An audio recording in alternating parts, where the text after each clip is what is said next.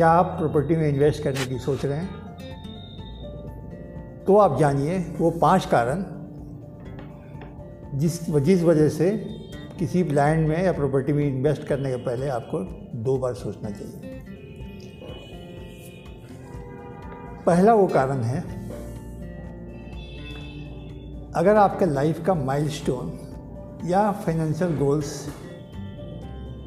Clear नहीं है, आपने सेट नहीं किया है कि अगले पाँच साल में हमें क्या करना है, दस साल में हमें क्या करना है, पंद्रह साल में हमें क्या करना है, बीस साल में हमें क्या करना है, तो आप प्लॉट में इन्वेस्ट करने से पहले इन चीज़ों को तय करें। अगर आप तय नहीं कर पा रहे हैं तो आप किस प्रकार का, किस नेचर का प्लॉट में इन्वेस्ट करना है ये भी तय नहीं कर पाएंगे।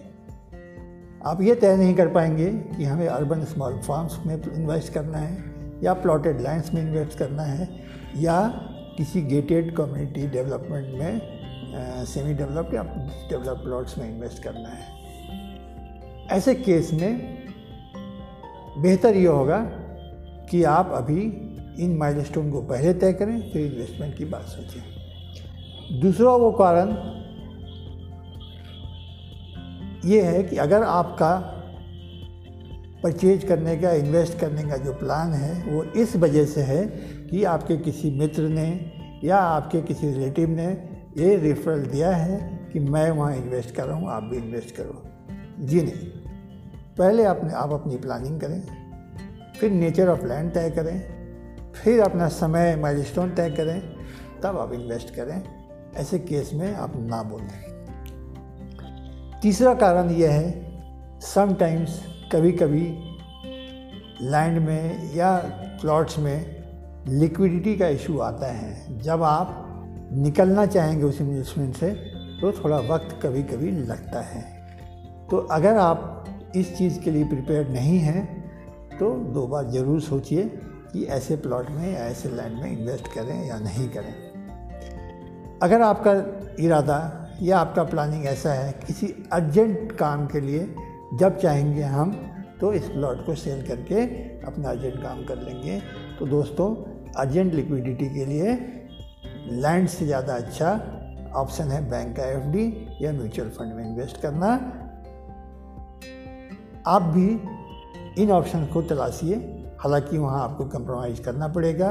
वहाँ पे एफडी में या म्यूचुअल फंड में अमूमन तीन से छः परसेंट का आपको रिटर्न आएगा शॉर्ट टर्म में, compare to the ten to fifteen percent which you are going to get in land. चौथा कारण क्या हो सकता है दोस्तों? चौथा कारण ये है, kindly do not invest with borrowing. आप किसी से उधार लेके लैंड में इन्वेस्ट ना करें, ये आपके लिए गलत इन्वेस्टमेंट साबित हो सकता है। पांचवा और अंतिम कारण जो मैं बताना चाह रहा हूँ वो है, kindly do not make decision on any any temptation. किसी लालच में आके आप प्लॉट में इन्वेस्ट ना करें। Follow the correct process, all the documents required. सारे डॉक्यूमेंट्स के बारे में हमने आपको बताया है अपने पीछे ऑडियो पिछले ऑडियो में। उन डॉक्यूमेंट्स को ज़रूर चेक करने करें, सही अगर पाते हैं तभी आप इन्वेस्टमेंट का डिसीजन लें। अगर कोई पेपर सही नहीं है तो कृपया ऐसा डिसीजन नहीं लें।